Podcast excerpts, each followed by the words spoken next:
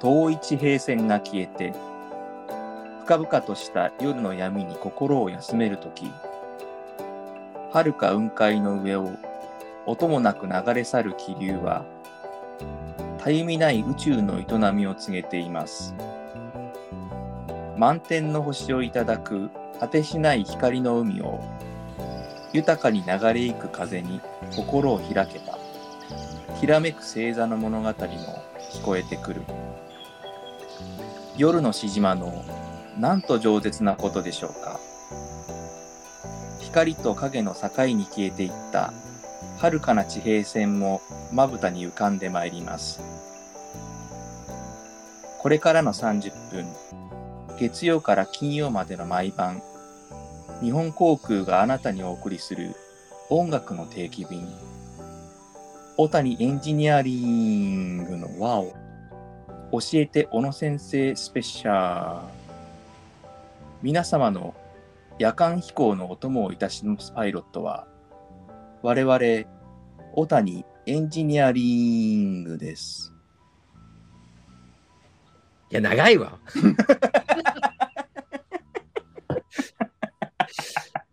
すごい泳がせたよ、本当に丸パクリだしすねごい泳いねこれえマグロだったら400メーターぐらい泳いでるねこれ す全ごい良かった全け力どのねクロマグロだったらもう1キロ近く泳いでるかもしれないうんすごい丸パクリだけど、すごい上手。 やりたかったんですよこれねうん、いや、非常に良かったですけどうね。うんん、まあ、もう丸パクリだったなっていうう。うまいな、読むの、みたいな。城達也さんになりたくて仕方がなかったんですよ ねジェなんであの声に生まれつかなかったのかなっていうねうん、うん。うんなるほど、親の恨みは数あれどはい。声喉をね上達也に生まなかったなちょっと親を恨まなきゃいけないかなうんうんうんやっぱりねうんまあね両親声がラガラですからね本当にね、えまあね、今回、これで、ーうんあの、スペシャルそうですね、ということで、ええー初の試みですかねレギュラー放送以外のそう番で外す編というかねううんんスピンオフとしてはい。いう番組を一つ作ろうじゃないかと、そうです、ね。コーナーを一つ番組化しようじゃないかという、まあ、初めての試みはいですね。うん、いいですね。うんまあ、それ第1弾というところで、まあうんあの私、小野のですね、しえー職務再開、社会復帰がですね、はい。あと数日に迫ってきている中ですね、 うんうんうん。、まずちょっと試験的なことを、まあ、こう、執行猶予期間中にやっやってしまおうじゃないかというところでですね うんいいと思いますね。ええうん試験的にね、はい。はやっい。てみようじゃないかということですけれども、うーん、ね、まあ、なんかこう、今回、手応えあれば、ね、今回とあと、あさってもう一発取りますけれども、手応えあれば、ちょっとね、ちょくちょく入れていきたいですね。そうですね。うんあのー私なんかは、まあ、今回、うんその皆さんあの聞いてたかわかりませんけれども、さっきのあの枕の部分でね、小野先生が言っていた、うん今回はあの教えて小野先生をこそうですねフィーチャーしてね、フィーチャーして、はい。とトリビュートしようとうん。ねいうことで、まあ、この番組、まあ、その他のリスナーさんからの反響なんかもあるんで、はいはいはい。で小野先生、で私としてもこのちょっとこう物足りなさを感じたわけですよ。レギュラー放送の、ね、レギュラー放送レギのねュラー配信の時はね、なかなかちょっと時間的な制約でね。うんまあ、皆さんにもなんか思うところはあるけど、うん、そこで終わるっていうのが、そうまであ、す一ね。つ、うん、一うんつそれはそれで良かったんですけども、うんうんううんん。ただまあちょっと自分としてもね、なんかこう、聞きたいこともあったり、はいはいはい。興味を持って聞いてるようなところが、ちょっとちゃんと話として、うん。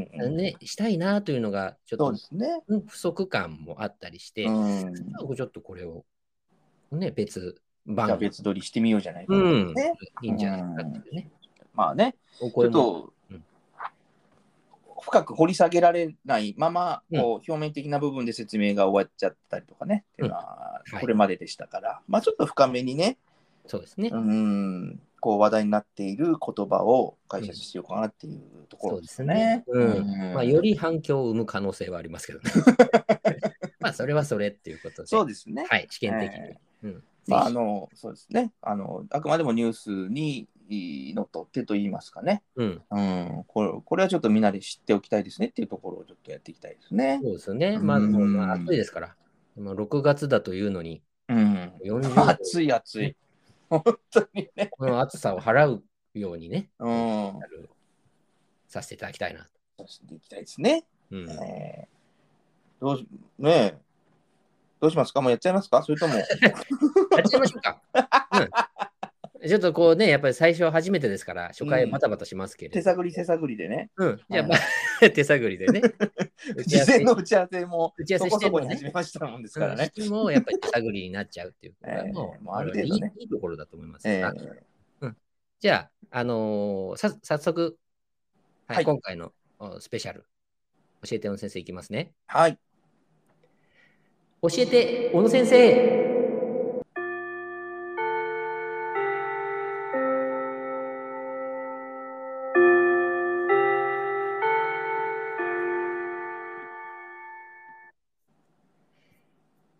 今回も小野先生教えてもらいたいと思います。小野ゼミナールへようこそ。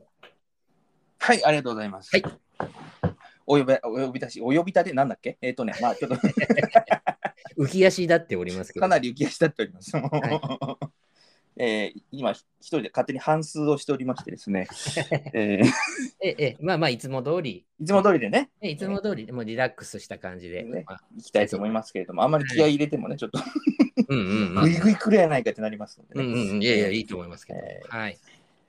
今日はですね、はい。えーそちょっとここのところ、まあ、参院選でも少し出てきてるのかな、あるいはあのあえて皆さんこう目を伏せてるのかなっていう言葉反撃能力という言葉をですね、ちょはいっと解説して、えーまたちょっとこう考えが政府として甘いんじゃないかっていうところを指摘していきたいなと思うんですけれども、はいまあ、あの反撃能力ってまあ一言で言いますけれども昔以前はですね敵基地攻撃能力と呼んでたんですね、うんうん。だから、まあえー、と敵の軍軍事基地に対して、えー攻撃できるような能力のことを言うんですけれども、はいまあ、えーどんな形にせよですね、例えば、えー長距離の大砲を領海の外から撃ち込むとかですね、うんえー巡弾道ミサイルを撃ち込むとかですね、うんうん。えーあるいは、えー爆撃機で攻撃を直接領空を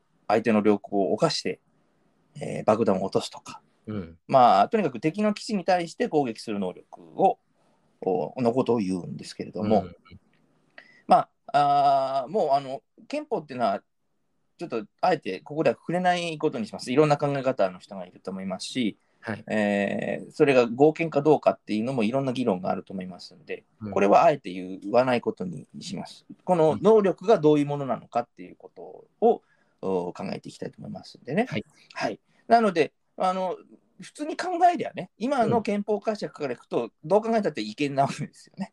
うん。専守防衛って言ってるわけですから、うん外国に向かって攻撃するのはもう、どう考えてもダメじゃないなんで、そうですねだからそれはダメなものはダメなんで、そうじゃなくて、そういうものを持つことを議論するかどうかっていう話はいにはいまあなはってますから、い。はい。でこれがどういうものなのかっていうところですね。まあ、あの今、政府が検討しているその敵基地攻撃能力、反撃能力のその具体的な方法っていうのは、うん。巡航ミサイルを導入しましょうっていうことなんですね。巡航ミサイル。はい、いわゆるクルーズミサイルってやつですね。うんまあ、大体マッハ1000とかマッハ800、あ、マッハじゃないごめんなさい。 時速800キロとか1000キロ弱ぐらいのスピードで飛ぶ。まあ、だから音速が1200キロですから、まあ、音速よりちょっと遅いぐらいのスピードで飛ぶ。だから、まあ、なんでしょう、その、それこそ旅客機みたいなね、うんうん。うん、うーぐらいのスピードで飛ぶミサイルを導入しましょうよと。はい。でその弾頭に普通の通常の爆薬を仕掛け爆弾を仕掛けて、えー敵の基地に撃ち込んで、うん。えー攻撃しましょうということなんですけれども、うん果たしてこれがこの効果があるというか意味があるのかあるいはうん。うん。確かに。うん。日本の周りで日本に対して攻撃してくる可能性がある国がうんそれをこう抑止力として捉えるのかどうかうん。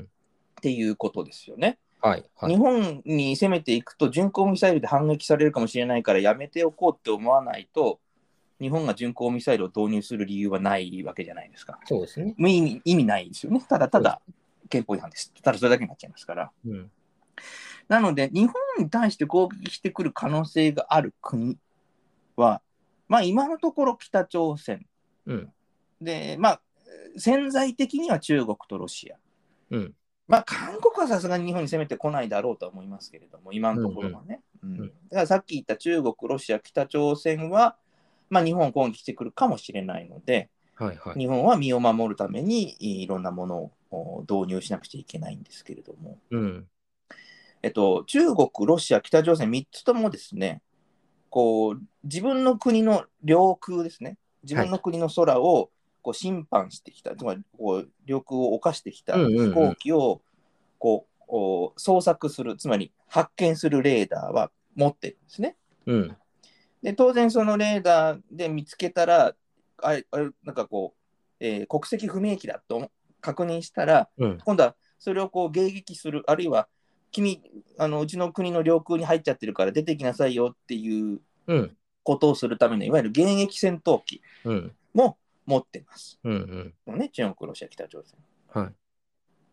ということはですね、うん。えー迎撃戦闘機を離陸させるためにレーダーも持ってるわけですよね。うん。つまり、巡航ミサイルのスピードはそのマッハ10とかじゃないので、うん。飛行機で追いつけるし、うん。えー戦闘機に積んでいわゆる空対空ミサイルですね。うん。うん。戦闘機から発射して飛行機を撃ち落とすためのミサイルも追いつけちゃうわけです。うん。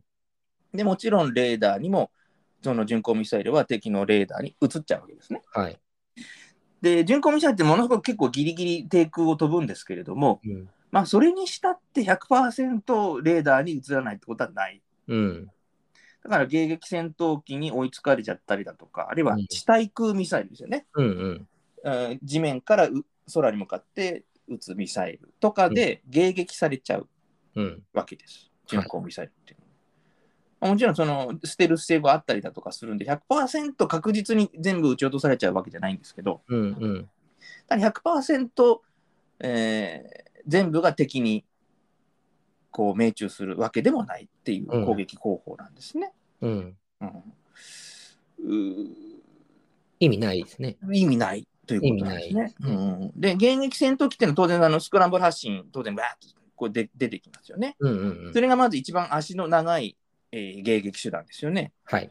うん、その後今度は、えー地対空の長距離地対空ミサイルがあります。うん。うん。その次、中距離地対空ミサイルがあって、短距離地対空ミサイルがあって、うん。最終的には対空機関砲ってあの、ダダダダダってはいはいはいはいね、機関銃ですよね。うん大きな、うん。口径の大きな機関銃。で、こういうこう、すごくこう重層的な防空システムで、通常の軍事基地は守られてるので、はい。ほぼほぼ巡航ミサイルは撃ち落とされてしまうでしょう。うん。うん。だからよくあの昔湾岸戦争の時とかって、うん。うん。トマホークミサイルの頭にカメラがついててうん。それを人工衛星であの通信してうん。あのテレビの放送とかで映ってまったのあり見たことありますかねあの建物とかにぶつかる寸前まで映像が映ってて、はいはいはいはい。バッて消えるんですが爆発してるっていうシーンなんですけど、そういうふうなところでトマホークがなぜそこで使えたかっていうと当然相手はイラクだイランだっていうその防空システム自体がそれほどか確固たるものがない国うん。ではトマホークっていうのは非常によく使われてたんですけれども、うんそれを中国とかロシアに打ち込むとなるとこれ相当あの大大量にあるいはもうもしかしたら全部撃ち落とされちゃうかもしれない。はいはいはい。相手の基地に命中しないまま撃ち落とされちゃうかもしれないってことなんですね。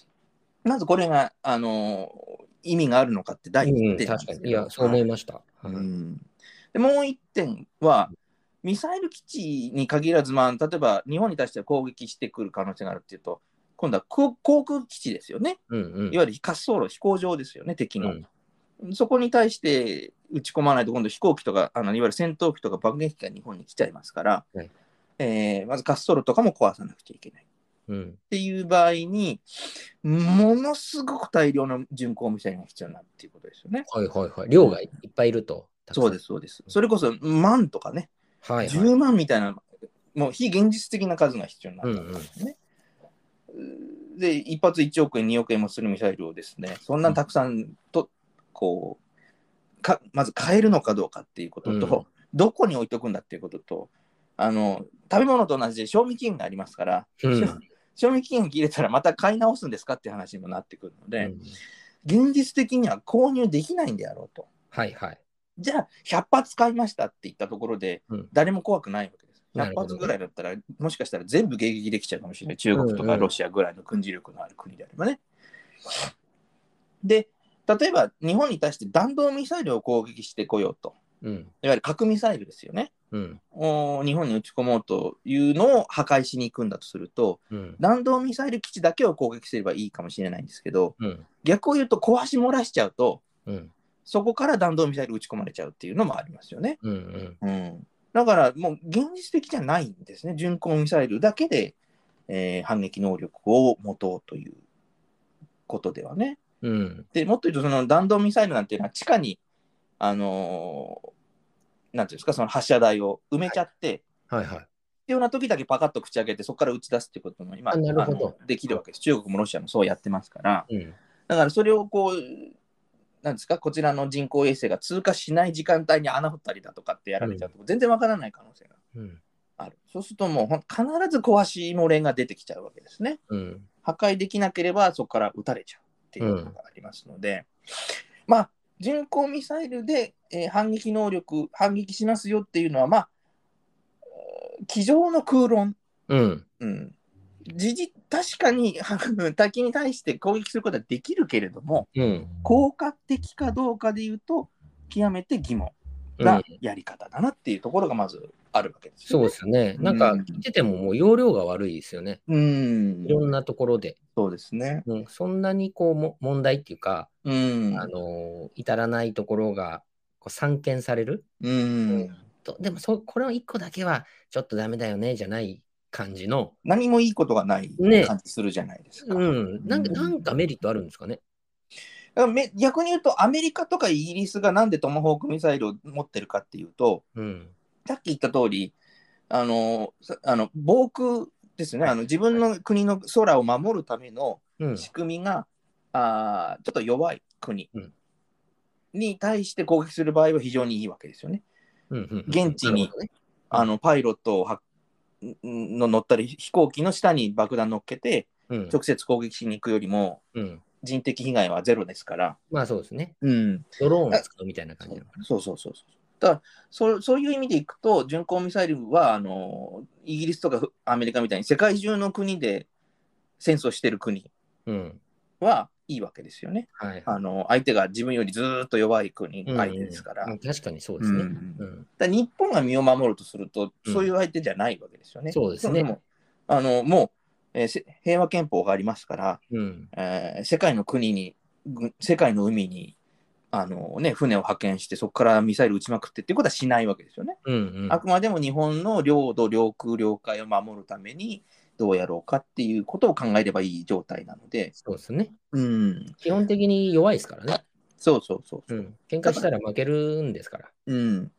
だからこそ、うーん日本に攻撃をしたら、自分の基地も攻撃されるかもしれないから、やめておこうと思わせたいわけですよね。はいはい。うんそれこそが反撃能力で、反撃能力を持つことによって、より抑止力を高めようって言ってるのに、これでは全然抑止力にならないね、巡航ミサイルじゃダメだよねっていうのが、あー今の政治家の人たちは多分分かっていないんではないかというとこあなろるほどなんですねよ。ねうん。で、つまり、巡航ミサイルっていうのは、巡航ミサイル本体だけ買えばいいわけじゃなくてですね、うん。結局、地形の情報をインプットして、その地形を見な見ながら飛んでいくようにセッティングしますので、はいはい。まあ、そういうこう、うんレ、レーダー衛星っていうんですけど、レーダーで地形を全部検知して、うん。えー敵の最新の地形情報を全部インプットしなくちゃいけませんし、うん。今度あとは武器システムって言って、あの1セットなんですよね。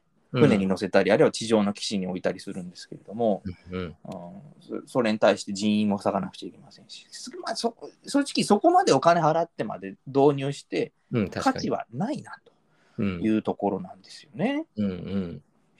うん。もしかしてあれですかね、その、ほら、まあ、うーんと、言葉がね、うんいいのが出てこないんですけど、その、軍事力はないじゃないですか、まあ、その、日本。そうですね、まうんあ、あ実際にまああるはあるんですけれども、うんあその、ま、他と比べて、うんじゃあせーので戦った時に、うん、あの、拮抗するとか、そうですね、勝つかまもあしれないとか、うん、まあ、実力としては、うんまあ、米軍あっての状態ではありますよね、今ねもちろんね、その、うんトップシークレットの話は知らない。本当はあの、うん闇の中では日本が実は一番強いんだぞ。あいつら怒らせたらいけないぞみたいな。うんあの日清戦争の時のうんね、あの芯を破ったみたいな、うあいつらいいんんじゃないかみたいな。そういう可能性はないとは言えないんですけど、うんまあひょっとしたら、その軍事力ではもう太刀打ちできないってもう諦めてて、うんあのもうなんか交渉術とか、うん映画的にその、まあ、もっと言うと交渉術があるっていう話をしてるんじゃないんですけど、うんうんうんそれもあるとは思えないなとは思うんですね。その、うん要は構想力がないっていうか、うんだから平和にでも解決しようとしてるっていう方便みたいなことも考えられるんですけど、でもいずれにしてもこう、なんていうか、戦う力、うんうそのん軍事力とか、その交渉でとか何でもいいんですけど、うんうん戦う力が弱い感じありますよね。そうですね、その継戦能力っていうのは、あのー制度上はなかなか難しいっていうのと、うん、あとその海外に出て行ってっていうのは、もうほぼできないですよね。うんうんうんあの補給ができない、平坦っていうんですけれども、はいはいはいはいロジスティクスって言いますけれどもね、うんうんうんうんうんやっぱりそこに行って、そこで略奪するわけにいかないから、当然、うんうん日本の本国から食料なり弾薬なり燃料なりを送り込まなくちゃいけないですよね。そうですね。そのその間は当然できないです。ただあの通常の戦力としてはやっぱり世界でも第5位とか、うん。うん、ぐらいはありますね、現状ね。うんで、例えばフランスとかイギリスは結構無理して3位、4位なんですけど、うん。日本の場合は GDP に対してたったの1%だけで世界第5位とか、そのぐらいの軍事力がある状態なので、これをフランスとかイギリス並み、あるいはロシア並みに上げると、多分世界2位とかになります。うん年間の予さ。算でいくとね。はいはいはい。で、まあ、非常に高度な、あのー海上防空システムですね、いわゆるイージスシステムもうんありますので、まあ、あの、完全に中国が鼻から舐めてかかって日本に攻めてくるってことはまずないです。うんただうんあの、日本に対して攻撃すれば、あの、防御はするけれども、自分が攻撃されることはないっていう自信で攻めてくる可能性はあるので、うんうん。じゃあ、巡航ミサイルじゃなくって、どんな形のおーその反撃能力が必要なのかなっていうところなんですけれどもね。うんううんんこれが、あのーまあ、まずさっき言った通り、えー敵の防空網をなんとかしなくちゃいけないと。はいはい。そうしないと敵に対して何も反撃できないですうかんら、うんうんそれがシードって言って、サプレッション・オブ・エネミー・エア・ディフェンスっていうんですけども、うんうん。敵防空網制圧っていう言葉のあ頭文字を取ってシード、SEAD、シードって言うんですけれども、うんうんこれがあの、まあ、何機かの戦闘機で用途が違う戦闘機をいくつか組み合わせるんですけれども、はいまず殴り込み部隊が直接相手のレーダーの探知距離ギリギリに行くんですね。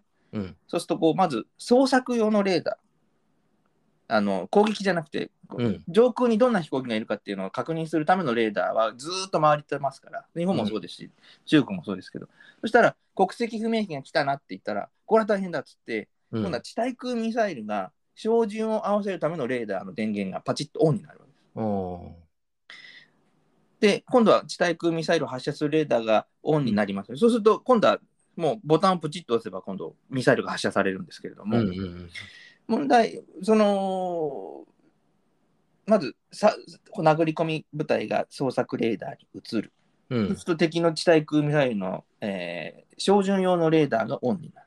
うんうんそうすると、今度は、その照準用のレーダーの電電波、レーダー波ですよね。うんうんこの発信源を探知して、その発信源に向かって飛んでいく対レーダーミサイルっていうのがあるんですけれども、はいはい。この対レーダーミサイルを、今度その敵の地対空ミサイルの射程より外側から発射して、で、逃げるうんっていうのが、このシードっていうミサイルの、ああの、シードっていうこの任務の、まあ、内容なんですけれども、うんうんうんだから、この地対空ミサイルシステムを破壊することによってうん、やっと戦闘機にせよ、巡航ミサイルにしても、うん敵の上空に入っていけるっていうことになるんですけれども、はいはいはい。このシードっていう任務を果たせるうーミサイルは日本にはないんですね。なないんですね。うんまあないんですまよあね。まあ、なあるとは思えない。うんでなんでかっていうと当然あのもうそんなものはどう考えたって外国にし侵攻しに行くために使う道具うんなのうんで。意図としてね、それを使う意図として、そうそうそう守るためじゃないよねっていう。うんだから持てない持ってないんですけどそれを持ってなかったらうん人工ミサイルなんて持ったところで何の意味もないそういうことですね。よね。矛盾してるんですかね。そうそうそう。で、同時に大捜索レーダーにバーザと移るってことは、敵の今度は、えー迎撃の戦闘機もあのスクランブル発進してきますので、うん。今度はあのドッグファイトじゃないですけれども、今度はミサイルだったり、機関砲で撃ち合ったりとかしてうん撃ち落とす。そうすると、敵のあのえあの敵の領制空権っていうんですけれども、うんうん敵の空を奪えるよということですよね。なるほどね。うんで、えーちょっと話戻るんですけども、うん制空権がない状態で巡航ミサイルを撃ち込むっていううー、まあ、さっき言った通り、効果はない無駄な攻撃になるんですけども、うん。その効果のない無駄な攻撃を反撃能力って言っていいんだとすると、はいはい。航空自衛隊の戦闘機っていうのは、うん。精密誘導爆弾どころかもうその何にもないただの誘導されたりししないただ落っことすだけの爆弾なんていうのはうん。積めるんですね。うんうんということは、うんその飛行機に爆弾乗っけて、あのー敵からガンガンミサイル撃たれるがままに、うん。うんうんうんうん。 敵の上空に進攻していって、うん爆弾落として帰ってきたって、反撃能力じゃんっていう話になるわけですよ、なるほどね。うんうんだからもう反撃能力をそういうどうでもいいような任務まで含めるんであれば、うんうんうん。もうすでに持ってるわけですよまあ確かに。うんだからあのいわゆるこう台湾のすぐ東側のなんていう島でしたっけうんうん与那国島でしたっけ、あの辺から離陸すれば中国本土なんて攻撃できますからね、うんうんうん。んだから別にいいわけですで確かもそそれじゃあパイロットも死んじゃうしにうん、そ敵も攻撃できないし う。うん何にもならない何の意味もないうんう攻ん。撃方法なんですけど、だったら巡航ミサイル導入するぐらいだったら別にそれを反撃能力ですって言ったっていいんじゃないのっていう私はそういう気がしちゃうんですよ。うんうん、なる ほどね。ううんん、確かに、そこで、うん、するぐらいだったら、別にそうそそうの予算、無駄ですもんね。だって、そうそうそう。だからこそ、あの反撃能力っていうのはまさにシードなんですよ。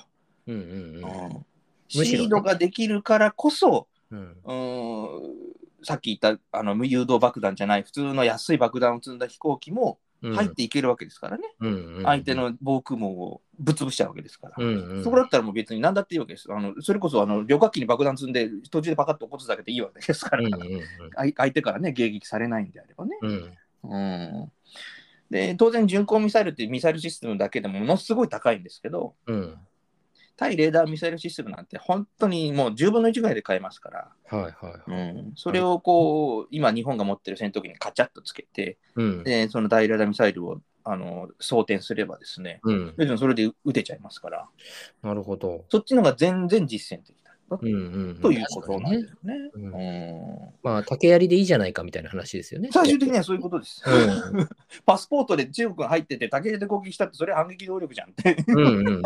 まあ、確かにね。うんなっちゃいます。確かにな。そうすると、その巡航ミサイル、それをもう一度その巡航ミサイルについてね、うんあのええこう皆さんがそれを調べて、うんこうあ、いや、これはこういうメリットもあるっていうのがあるならあるで、うんまあ、それはそれ、確かにね、反撃能力のそ一つとうなしんでて、うん別なメリットがあるそうですってね。こともあるかもしれないけど、今の聞いた限りじゃ確かにね、あのそそうなんれでじゃすなくていいのになっていう。結局、その軍軍事力であったり、うんテクノロジーっていうのが極端にこう、アメリカはすごく進んでるけど、はい。イラクは進んでなかったっていう、この極端な差があったから、トマホーク、うんうんいわゆる巡航ミサイルで攻撃して、うん。効果があったわけじゃないですか。うん。な逆に言うと、えー日本に対して、うん。ミサイルなり、あるいは戦闘機なりで攻撃してくることが可能な国への抑止力だとすると、うん。そういう国は必ずあの強力な防空網がありますから、はい。意味がないわけですまね。あ、そういうことですまあね。そもそも論としてね。そうね。それも重要なポイントの一つですね。そうです、そうです。そこがわからないと、そうそうそう。だからイラクはアメリカに対して直接攻撃する能力ないですから、うんそもそもね。うん。うん。だから、その極端な差があるからこそ使えたミサイル、使えたテクノロジーだったんですけれども、そうです日ね。本の場合はそれに置き換えることは実質的には不可能だなというところですよね。例えば東南アジアでも日本に対して敵意持っている国なんてないですから、うん。うん、東南アジアの国々相手だったらトマホーク使ったってもしかしたら役に立つかもしれませんけど、うん。そういう仲悪い相手は東南アジアにはいませんしね。うんう。ん、中国、ロシア、北朝鮮はもう、なおのこと全く役に立たないので。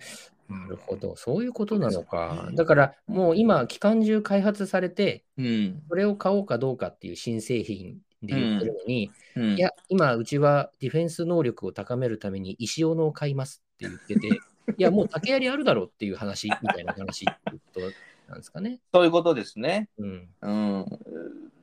もう、他に役に立つものがあって安く買えるんだったら、そっちの方がいいし。うん。うん、で、あのー常に付きまとうのは、その、平和憲法の第9条で、専守防衛って言ってんだから、うん。うん。外国に対して攻撃する能力持っちゃダメじゃないですかっていう話も必ず出てくるんですけど、なるほどもねん。問題なのは結局さっきも言った通り、あのー相手の防空網を一切無視して突っ込んでいくんであればはい。もうすでにあの 外国に向かって侵攻していく能力は持ってますから、うんうんううんうん。んそれを今更巡航ミサイル導入するのは平和憲法に反するからダメだっていう議論もそもそもおかしいですけそどういね、うことですね。ううんん。なるほどね。あーそれはすごく勉強になります。うんあ例えば、あのーんあの海上自衛隊が持っている対艦ミサイルですね、うん。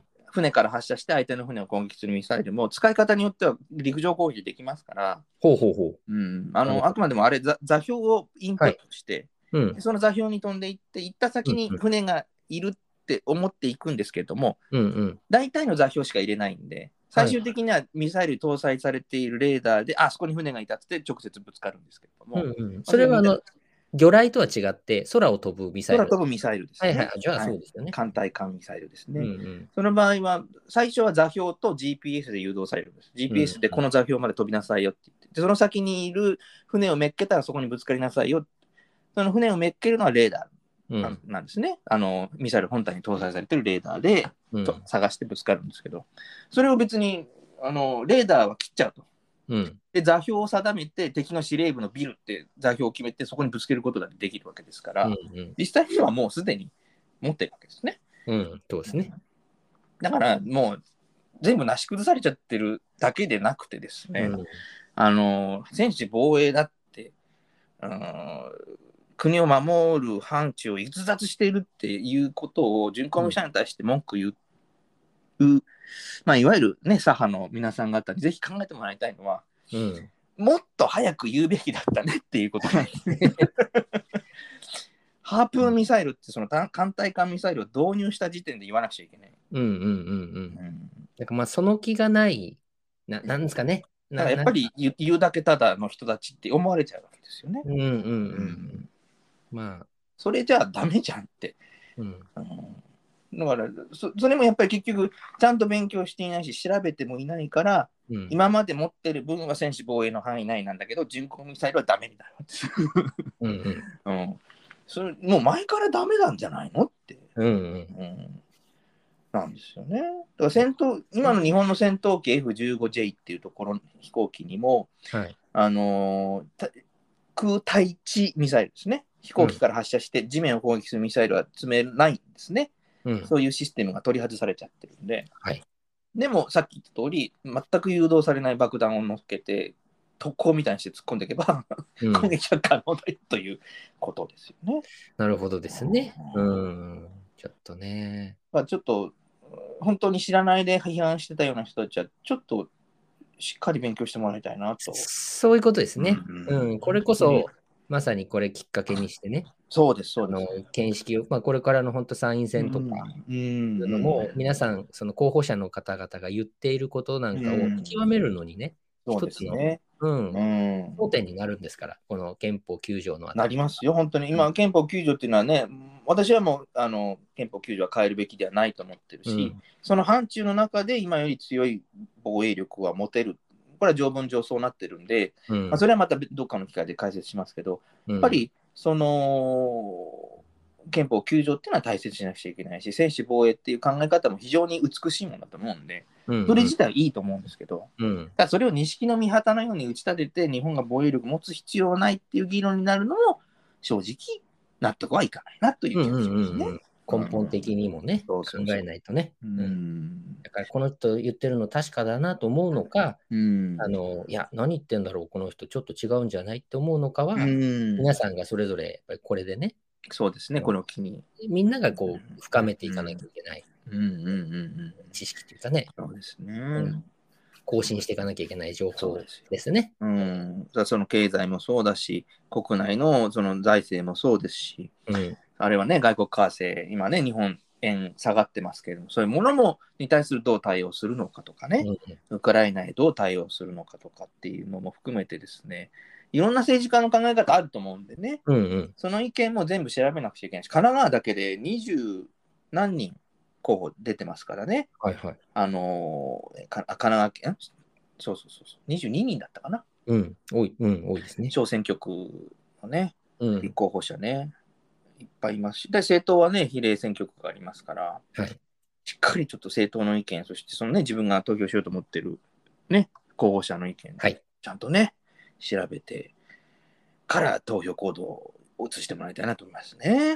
ありがとうございます。いやこちらこそ先生、本日もありがとうございました。ありがとうございました。よかったですか今、ちょっとこれで、あの、うありがとうございましたっていう感じだったから、うん、綺麗あにいやいや、もうこれで、綺麗に閉まったんだなと思ってきれいに閉まってますね。はい、よかったですね。 話し忘れがなければと思いまして。ね大丈夫です、大丈夫 ですえ。よかったいやいいお話を聞けました、本当に。そうですね。うん、身あのもう引き締まるようなね。逆にね、反撃能力っていう言葉それそのものが、ちょっとこう、ニュースで聞いたことあって、かじってるだけだなっていう人は、ちょ今回少し、あのーね覚えていただけたかなと思いますし、うん、はい。あいや、私もそうですし、うんね、なんか、分かってたよっていう人は分かってたよで、なおのことね。そうですね、うんちょっとこう、あ、でもやっぱりそういうふうな、こう、詳しく見ていくとそういうふうになるんだなっていうところはね、うやんっぱり知ってもらいたいですね。無意味なものを金払って導入するよりは、安くていいものを買った方がいいんじゃないですかっていうことですよね。そうですそうね。なんですね。いやー、ちょっとね、今は回いね、考える短所というか、きっかけにね、していただけたらなと思いますね。はい。はい。よろしくお願いします。お願いいたします。はい。はい。こんなもんでよろしいですそかうですね。ね。え本日は、まええあこのような形でスペシャル。またちょっとね、今回、あのー教えて小野先生スペシャルでしたけど、うん教えてください。いや、非常にいいと思います、やっぱりね。はいありがとう。まあ、お褒めいただきましやっていいなと思うんでね。こはうい次回もやっぱりこう、小野先生スペシャルがいいかなっていた。あ、ありがとうございます。うところもあるんですけれ ども、まあまあ、でも、次回はですね、先生のご事情もあるでしょうから。あいやいやいや、まあまあね、もう一本ぐらいは今すぐ喋れるんですけど、まあまあ、それはさすがにちょっとあれ長すぎちゃいますので、はい。次回は何スペシャルで参りましょうか。まあ、次回は次回のじゃあお楽しみっていう ことで。うんまあちょっ